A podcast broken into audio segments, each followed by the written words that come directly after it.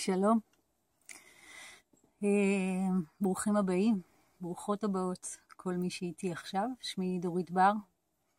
אני חוקרת מיניות ואינטימיות ויחסים ותקשורת אה, בין המינים כבר הרבה שנים, אה, מתוך שאיפה לחיות חיים שיש בהם כמה שיותר אהבה ולחלוק את זה עם מי שרוצה גם.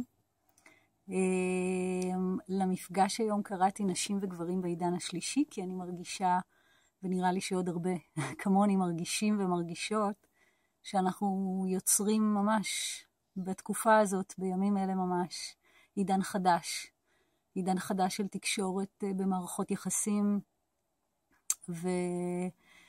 וכמובן שמדובר בכל סוגי מערכות היחסים ולא רק במערכות יחסים זוגיות, ויחד עם זאת היום אנחנו נדגיש ונשים לב בעיקר לקשר שבינו לבינה, שהוא כמובן אה, יכול להיות בינו לבינו ובינה לבינה, וגם יכול לכלול מבנים חדשים שיש לי הזכות לראות מסביבי, לפעמים של בינו לבינו לבינה, או בינה לבינה לבינו, וכל מיני אה, מבנים, ואני חושבת שהעידן החדש באמת אה, קודם כל מתאפיין בפתיחות, אה, העידן השלישי, כמו שחגית בן שחר קראה לו בספר אה, השחר של העידן השלישי, שקראתי לאחרונה, והוא ספר נפלא על, שמתבונן על המטריארכיה ועל הפטריארכיה כ, כמה שהגדיר אותנו אה, במובנים רבים כתרבות וכצורת חשיבה עד עכשיו באנושות, ובעצם ה, מה שמבקש להיוולד ממש עכשיו דרכנו, ואינשאללה גם דרך המפגש הזה היום,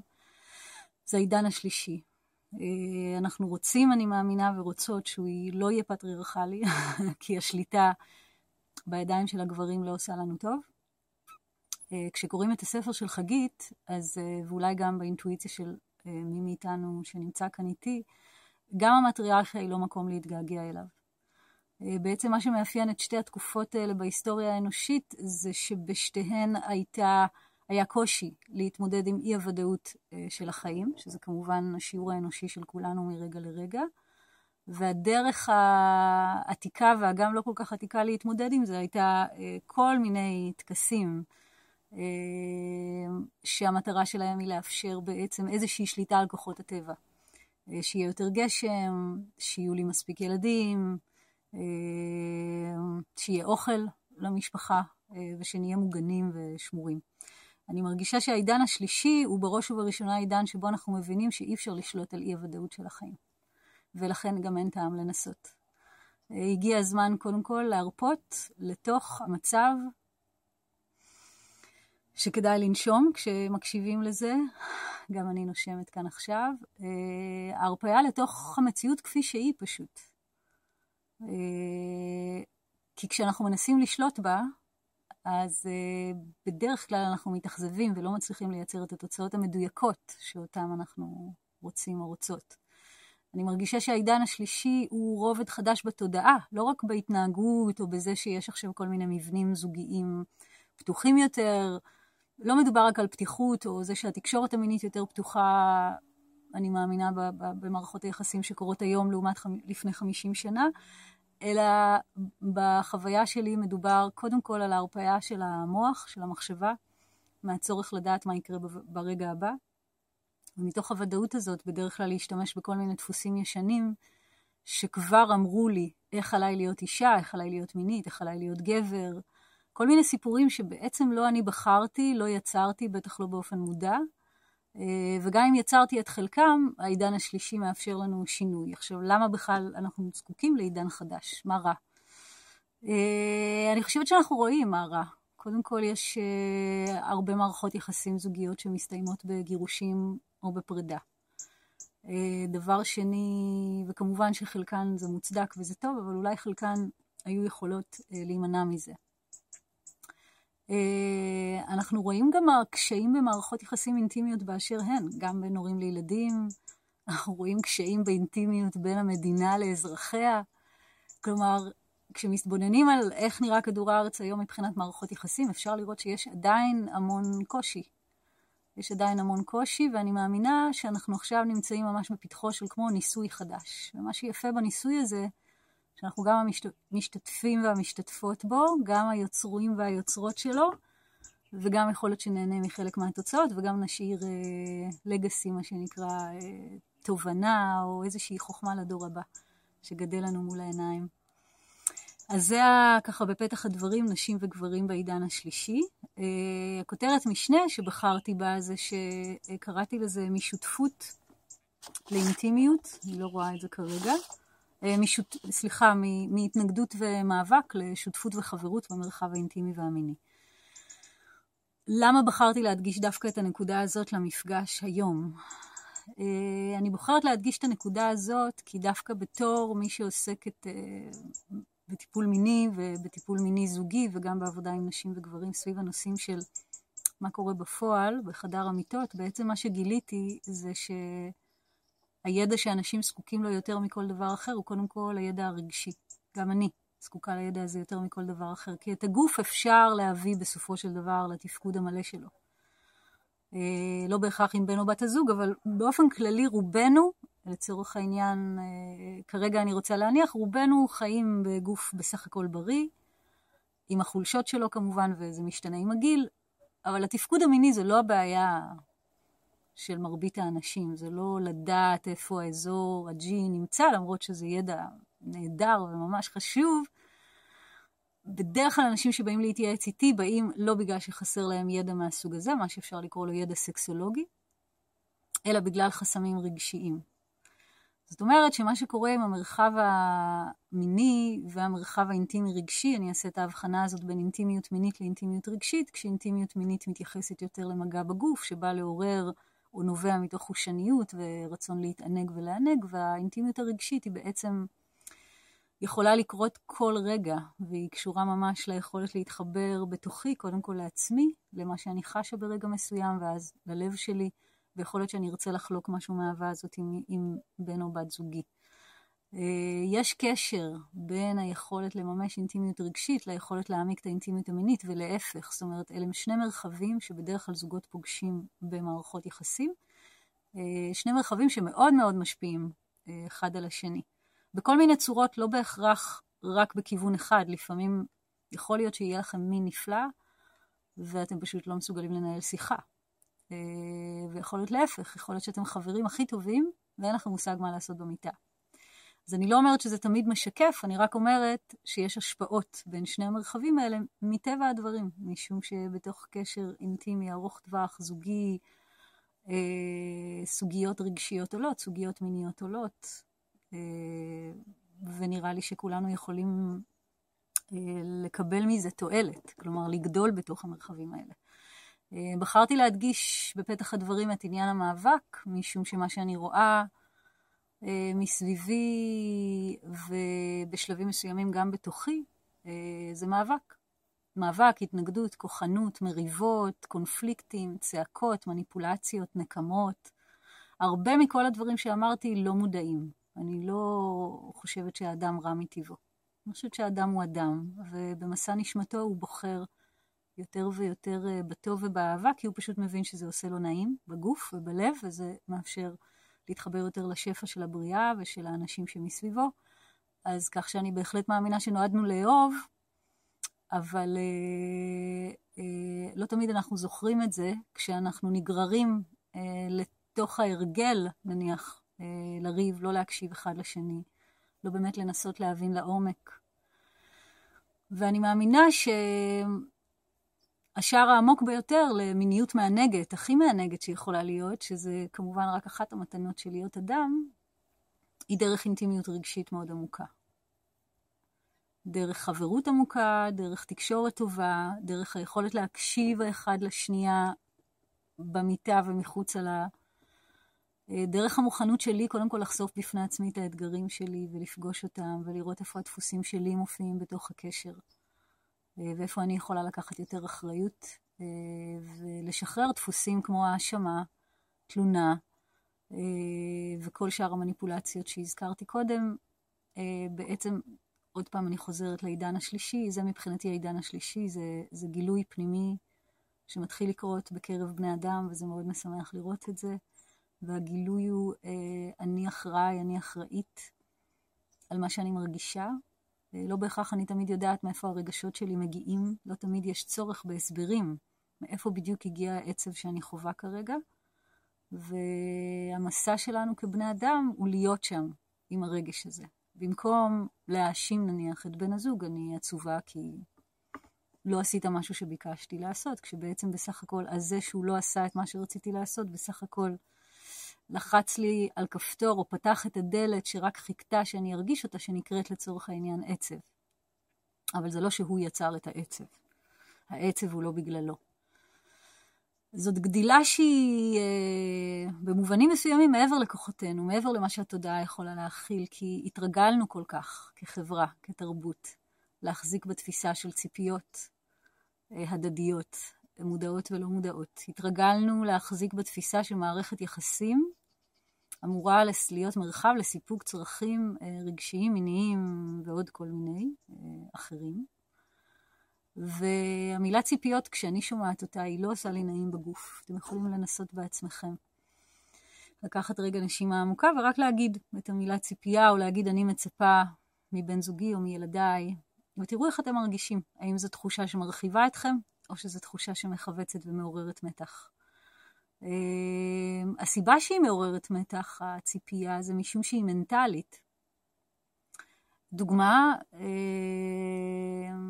אני רוצה שבן uh, זוגי ישכב איתי יותר, נניח. יש לי חשק מיני יותר גדול משלו ואני רוצה יותר. יותר מגע. והוא לא שם, לא, הוא לא חווה את אותו צורך.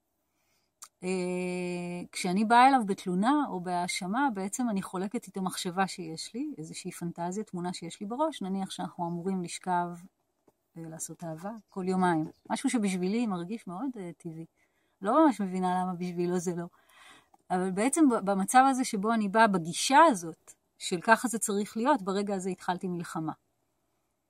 כי באתי ואמרתי, המחשבה שלי שזאת אמורה להיות כמות הפעמים שבהם אנחנו עושים אהבה בשבוע, היא יותר אה, נכונה אה, מהמחשבה שלך, שלך מספיק נניח פעמיים בשבוע. ומאבק בין מחשבות, על זה קמה ואולי גם נופלת אה, מלחמה. כלומר, ככה מתחילים מלחמה. וככה זה מרגיש, ולא תמיד, אנחנו תרבות אה, מנומסת יחסית, אז אה, בדרך כלל המאבקים לא יהיו בהכרח אלימים, יכול להיות שהם יהיו יותר... מה שנקרא פסיביים, אגרסיביים, כלומר איזה מין, כל מיני הערות ציניות, מרירות שמופיעה. פתאום לא בא לנו להיות נדיבים כל כך, פשוט משום שהציפייה שהייתה לנו לא התממשה. אה, בנקודה הזאת אני אעצור רגע ואני אשתף שכשאני חולקת את המידע הזה, את הידע הזה עם אה, זוגות, או בכלל עם אנשים, אז מיד שואלים אותי, רגע, אז מה את מציעה? אז מה עושים? אוקיי, הבנו אותך, אה, נכון, ציפיות זה יוצר מתח, אני מרגיש את זה בגוף, מה עושים עכשיו? והתשובה לשאלה הזאת היא לא, הרבה פעמים אני לא מיד עונה. גם עכשיו, אני לא יכולה מיד לענות על שאלה כזאת, כי התחליף הזה, מה שנקרא העידן השלישי, זה לא מוצר מן המוכן, שאני כבר קיבלתי אותו, יש לי אותו, השגתי אותו, הגעתי להימאליה, ועכשיו אני אלמד אתכן ואתכם איך לעשות את זה. לא. הגילוי של מה נמצא מעבר לציפיות הוא גילוי אישי קודם כל, הוא גילוי של כל אדם עם עצמו. מי אני, מה אני מביא לקשר, לתקשורת, לנושא המסוים אפילו, שעליו אנחנו דנים, נניח יחסי מין בקשר. אה, מי אני כשאני מניח את, את החרבות הלשוניות, האנרגטיות, הרגשיות, כשאני לא נלחם, או כשאני לא נלחמת. אה, אני יכולה לשתף שבדרך כלל כשמניחים את כלי המאבק, אה, עשויה להתגלות תקשורת מרובד חדש. אני גם יכולה לתת כלים איך עושים את זה, אבל אני לא יכולה בדיוק להגיד לכם את הדרך, משום שהיא תהיה חייבת להיות הדרך שלכם. וקודם כל היא גם צריכה להיות החלטה של, של, שלכם.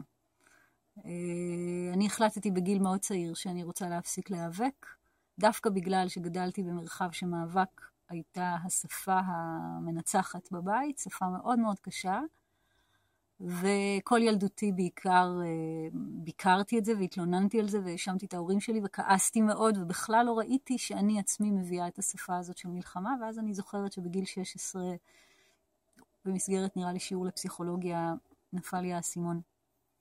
פעם ראשונה. וקלטתי שאני צועקת, קלטתי שאני מביאה למרחב שבמרווח הזה שביני לבין ההורים שלי כמויות מתח וכעס ואלימות וכוחנות, שאני עושה בדיוק את הדבר שאני מבקשת שהם לא יעשו ביניהם או כלפינו הילדים. אה, ברור שהרגע הזה של התובנה לא שינה אותי, כי אני בכל זאת ספגתי אה, דרכי מחשבה ודרכי תקשורת, וככה תקשרו בבית. אבל כן בחרתי באותו רגע, בפעם הראשונה, באהבה. והבחירה הזאת חוזרת על עצמה כל תקופה, ולפעמים גם כל יום. אה, יש לנו הזדמנויות לרוב, מבוקר ועד ערב, בכל סיטואציה, לבחור באהבה. לבחור אה, במשהו לא מלחמה, בהקשבה, בהבנה. ברור שכדי שבכלל נוכל לעשות את זה, כדי שהאוטומטים לא יצופו, דבר ראשון, כדאי להכיר את האוטומטים, שאת זה אפשר לעשות בכל מיני מרחבים לריפוי רגשי, מטפלים, עם, אה, בסדנאות או פשוט בעבודה עצמית. לראות קודם כל איפה אני בעצם בדיוק כמו אימא שלי, איפה אני בדיוק כמו אבא שלי, או איפה אני בדיוק כמו הבן זוג שלי. כלומר, איפה אני חוטאת לשלווה שיכולה להיות בתוכי, ושמתוכה אנחנו גם יודעים שבדרך כלל כשאנחנו מתקשרים מהלב, אפילו את הדברים הכי קשים גם מוצאים פתרונות.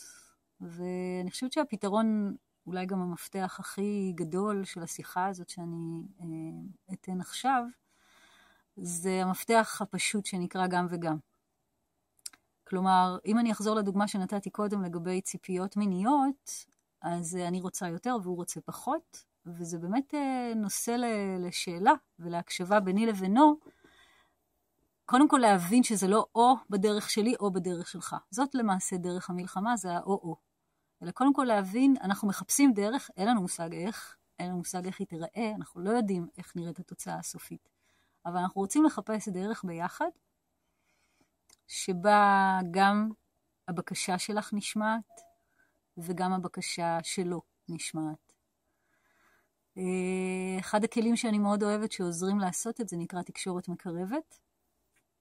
אה, כלי נפלא שמתאים אה, לקירוב לבבות גם בין בני בנות זוג, גם בין הורים לילדים וגם בכלל. אה, תוכלו לקרוא בגוגל ולראות איפה מלמדים, מלמדים את זה ברחבי הארץ, כל מיני מורים ומנחים נהדרים. אני למדתי את זה מספיק כדי להפנים את העיקרון שמה שעומד מתחת לכל ציפייה שלי, או לכל לפעמים דרישה שלי, אה, מבן או בת הזוג, זה בעצם אה, צורך רגשי. צורך רגשי שהוא אה, נקי מסיפור. כלומר, אני רוצה שתשכב איתי יותר. כשאני מתבוננת רגע פנימה מה באמת אני רוצה, אני רוצה את הקרבה, אני רוצה את המגע, אני רוצה את האהבה. ואחד הדברים שהתקשורת המקרבת מלמדת זה קודם כל איך להבין ולהרגיש בעצמי מהם הצרכים הרגשיים העמוקים יותר שמסתתרים מאחורי איזושהי תלונה כלפי בן הזוג, ואז קודם כל אני בכלל יכולה לתקשר את מה שיש לי לומר בדרך אחרת, כלומר, במקום לומר, אה, אני מצפה ממך לשכב איתי אה, ולכעוס ולצעוק, ואיזה מין גבר אתה וכולי, אה, קודם כל לבוא ולשתף, יש לי צורך בקרבה איתך. אני אוהבת להיות קרובה אליך. כשאתה מחבק אותי אני מרגישה שלמה, כשאתה מסתכל לי בעיניים, אני מרגישה שאני במקום הנכון. וקודם כל, השינוי גישה הזה בכלל באיך לדבר על הדברים, אני מאמינה שהוא פותח דלתות, לבבות וגופים ותודעות. אז זה דבר ראשון. דבר שני שהתקשורת המקרבת מלמדת, הוא שבמעמקים העוד יותר עמוקים של אותו צורך, אה, קיים רובד עמוק יותר, יש מה שנקרא צורך נראה לעין, ואפילו יש צורך עמוק יותר. למשל, כשאני קרובה אליך ואתה מחבק אותי ומסתכל לי בעיניים, אני חווה שקט, לדוגמה.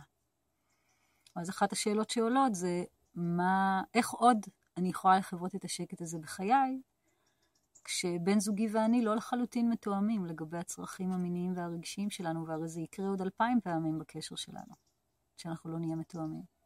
האם אני יכולה להעניק לעצמי חלק מהצורך הרגשי העמוק שלי, לא בהכרח דרכו. ושוב, האם אני יכולה לתקשר איתו את הצורך העמוק יותר ולא את העל פני השטח, שזה בדרך כלל תלונה שגורמת לצד השני בדרך כלל או להתגונן או לתקוף, שזה אותו הדבר. איזושהי דרך לא לפגוש את הרגשות שהוא מרגיש באותו רגע.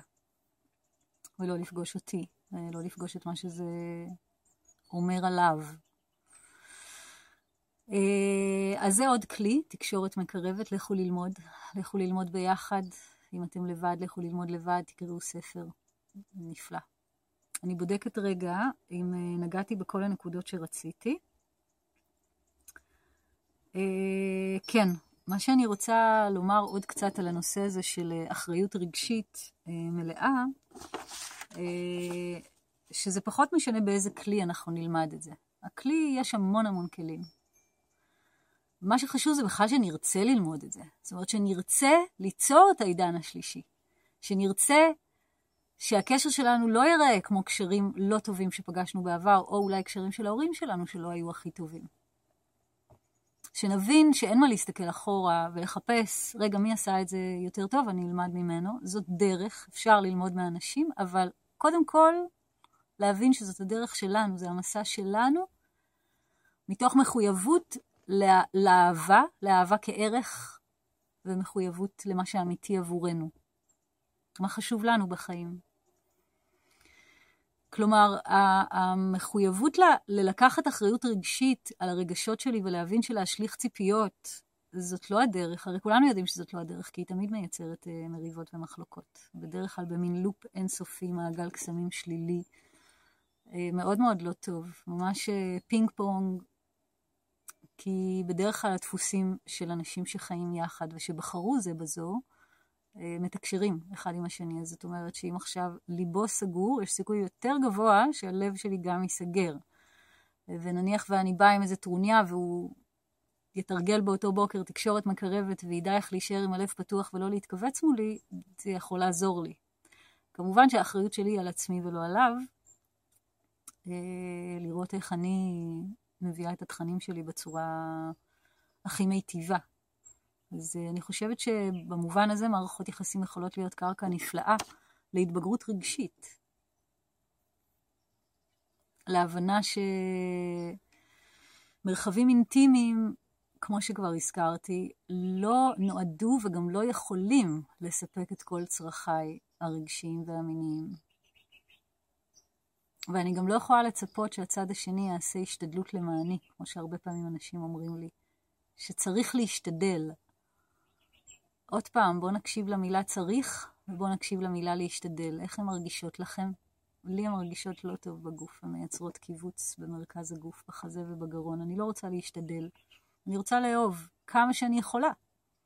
בטח שאני רוצה לאהוב כמה שיותר. אני רוצה, בטח, אני רוצה שהוא ירגיש אהוב, אני רוצה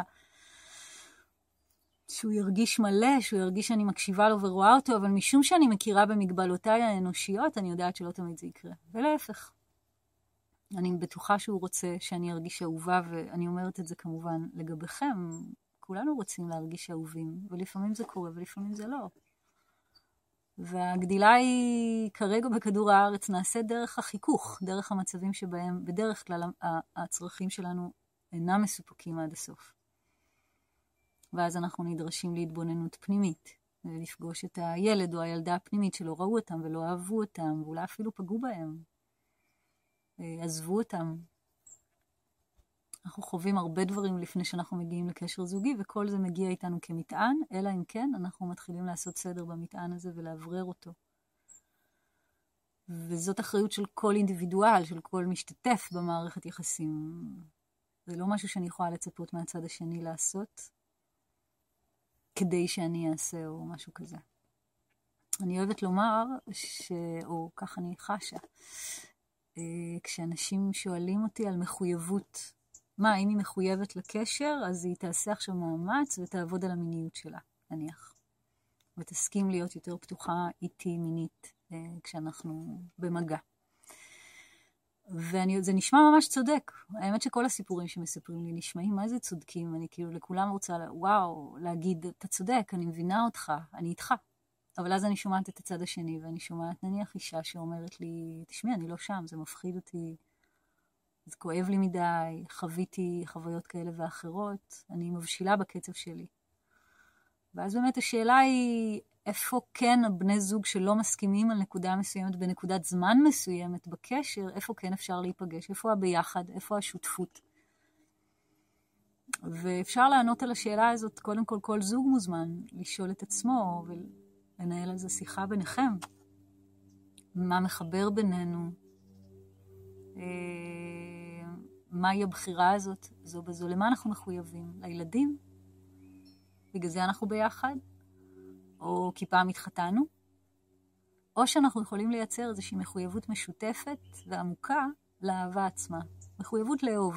אני רוצה, רוצה להקדיש את חיי לגילוי של איך נראית אהבה. ואני מאמינה שכל אחד מאיתנו יודע איך אהבה מרגישה. היא לא תמיד נעימה. אני רוצה כאן לתת אולי הגדרה חדשה או זווית חדשה לאהבה כפי שאני חשה ומבינה אותה. הרעיון שאהבה זה תמיד נעים, או תמיד חיבוקים, או להיות ביחד, לא, לא נראה לי. אני חושבת שזה חלק מהאהבה, זה יכול להיות חלק מהאהבה, אבל אהבה היא קודם כל מצב תודעה שבו אני רוצה שהגוף שלי יהיה ברוגע, בשקט, בשלווה. ולשם כך עליי לחקור את, ה, את מה שמוציא אותי מהשקט והשלווה. לפעמים, למשל, אם uh, הסתרתי משהו מבן או בת הזוג שלי, ואני חוששת לדבר על זה, אז אני אחווה מתח בתוך הגוף שלי, שאולי גם יהפוך למריבה, בגלל שאני לא רוצה לגלות את הסוד, כשבעצם, אם אני מחויבת לאהבה, אם אני מחויבת להרמוניה הפנימית שבתוכי, קודם כל, גם מתוך אהבה עצמית, גם מתוך הכל, הרי כשאני מאוזנת וטוב לי, לכולם טוב. אם אני מחויבת לאהבה, סביר להניח שאני אטיל, שאני אבחן את האפשרות אולי כן לשתף אותו. אני לא מאמינה בסודות במערכות יחסים, אבל זאת אני. זה לא אומר שזה מתאים לכולם. אבל לפעמים צריך, לא יודעת, להחזיק איזה סוד. אז רק קחי בחשבון שזה משהו שאת צריכה לעבוד איתו כדי שזה לא יתפרץ עליו. יכול להיות שיש לך סיבה טובה, מה אני יודעת? כל אחד וסיבותיו, כל אחד והמסע שלו. אז מחויבות לאהבה היא קודם כל לחיבור פנימי לעצמי, לאיזון רגשי, לשקט פנימי. כשאני מחויבת לזה, זה גם מה שאני ארצה להביא לתקשורת הזוגית. אני ארצה שהיא תהיה שקטה, מרבית הזמן, למרות שכמובן שזה טבעי ואנושי לפעמים לאבד את זה. אבל בדרך כלל אנחנו נעדיף תקשורת רגועה יותר. אה, אני ארצה ש, שההרמוניה הזאת תתגלה בינינו, ולפעמים הרמוניה, מה זה לפעמים? תמיד. הרמוניה הרי גם כן קורית בתוך תנועה, בתוך התנועה של החיים. אז זה לא שמשהו הרמוני ומשהו אחר הוא דיסהרמוני, זה יותר רגעים הרמוניים נובעים, ולפעמים אחריהם מגיעים דיס, רגעים דיסהרמוניים. וההסכמה, כמו שאמרתי, לפגוש את הלא ידוע, זה ההסכמה לעבור דרך כל מה שאנחנו פוגשים. אז מחויבות לאהבה זה לא אומר תמיד לחבק אותה, או אותו, או תמיד להיות קרובה. אבל זה בהחלט אומר לחפש את הדרך לנוע יחד איתו. אני יכולה לשתף אותו, למשל, שעכשיו אני כועסת על משהו, כואב לי משהו שקרה, אני רוצה לדבר עליו, וכרגע אני בקיבוץ. אבל עצם זה שאני פותחת את זה באינטימיות, באותנטיות, ולא חושבת שאני אמורה להתמודד עם הכל לבד, קודם כל מאפשר לו להושיט יד, להקשיב. אולי לעבור איתי איזה מסע, אולי רק להקשיב. ומאפשר לנו כזוג, אם כעסנו, לעבור דרך הכעס הזה, לבטא את הצרכים הרגשיים העמוקים. לבקש, אם יש משהו לבקש, לדעת שבקשה, התשובה אליה יכולה להיות גם כן וגם לא, זה גם מאוד חשוב לדעת. אף אחד לא חייב לנו שום דבר. אם ניתנת לנו אהבה בתוך מערכת יחסים, זה מתוך הנדיבות המרגשת של הלב האנושי. וחשוב להכיר תודה גם על השפע הזה שכבר יש. מאמינה שכל מי שמקשיב לי עכשיו, בכל מערכת יחסים שהייתה לכם, לי, שישנה כרגע, יש על מה להודות. אז אני רוצה ככה לקראת uh, סיום לסגור את ה... לסגור את המפגש הזה ולסכם את המפתחות שנתתי בו. אז בעצם אה, דיברתי על העידן החדש בתקשורת שבין נשים לגברים, בהשפעת הספר של חגית בן שחר, מומלץ מאוד. עידן השלישי בעצם פוסט-מטריארכיה, פוסט-פטריארכיה, כלומר עידן שמבקש ללכת מעבר לשליטה של נשים בגברים או לשליטה של גברים בנשים, ולחפש בכלל משהו שלא מתעסק בשליטה ובכוח, אלא ממש מחפש להיות חברים, להיות שותפים. מה שהכי חשוב אה, שהדגשתי לגבי העידן הזה, הוא נוצר עכשיו. זה לא משהו שכבר קיים, אנחנו יוצרים אותו מרגע לרגע בכל פעם שאנחנו מחויבים לאהבה. המפתח המשמעותי ביותר שחלקתי הוא בעצם ההסכמה לעבור מציפיות אה, הדדיות, מודעות ולא מודעות, במרחבים האינטימיים והמיניים, ליכולת להתחבר לרגשות שלי, העמוקים, לקחת עליהם אחריות, להבין שהם היו שם גם קודם, להרגיש אותם לעומק, אה, ולחלוק ממקום אה, שמשתף ולא ממקום שתובע ריפוי רגשי או פתרון רגשי לצד השני, שזאת כמובן האשליה של ציפיות. אם תעשה בשבילי את זה, אז אני אהיה מאושרת, וזאת אשליה מאוד גדולה. אה, שמייצרת מתח ומשאירה את האושר שלי בידיים של אדם אחר. אז אה, אני מברכת את כולנו בעידן שלישי טוב, שנגלה תגליות חדשות ועמוקות אה, ומשחררות ופותחות לב ופותחות עונג. אני אגיד במשפט אחד משהו שהזכרתי ככה בכותרת של המפגש גם כן, בתיאור של, של המפגש, אמרתי שהמפתח לחיי מין מלאי תשוקה ועונג הם חברות אמיצה ואינטימית. וזה אולי באמת הדבר האחרון שאני אחלוק, שכשאני רואה זוגות שמוכנים לעבור, או אנשים שמוכנים לעבור ולהתחיל לחקור ולהתמיר את המאבק, את ההתנגדות, את הכוחנות, את האלימות, את המניפולציה לתקשורת אותנטית, אינטימית, קרבה לעצמי. הקשבה לגוף שלי, לקיחת אחריות על הרגשות שלי. כשאני רואה אנשים שעוברים את התהליך הזה, אני רואה שכשהם מביאים את האיכויות האלה של הקשבה וחברות למרחב המיני, וואו, הכל נפתח, כי אני יכולה להגיד הכל, ואני יכולה להקשיב להכל. אם לא להכל, אז להרוב. אנחנו כבר יודעים להתמודד עם זה, זאת אומרת, רגעי חיכוך לא נתפסים כסוף העולם או כסוף האקט המיני, אלא להפך, כהזדמנות לתקשורת. והאקט המיני יוצא מהקופסה הפרקטית-מכנית שלו, למקום שמחבר אה, הרבה יותר מרכזים רגשיים, את, ה, את הלב ואת הגרון, ומרכזים רוחניים גבוהים יותר, וזה בוודאות מאפשר גם מפגש מיני עמוק יותר, מענג יותר ומרפא. אז אה, תודה על ההקשבה שלכם. אתם מוזמנים להירשם למדריך לסודות המיניות המודעת, שיהיה כאן בכישורים של ההדרכה. ואני אשמח לראות אתכם במפגש שאני מקיימת בחיפה ב-26 לנובמבר, נשים וגברים בעידן השלישי, מפגש לקירוב לבבות, גופים ותודעות, שאפשר להגיע אליו גם לבד וגם בזוג. אה, פרטים תוכלו למצוא בדף הפייסבוק שלי. אז אני דורית בר, אה, שמחתי להיות איתכם, שיהיה יום נפלא. להתראות.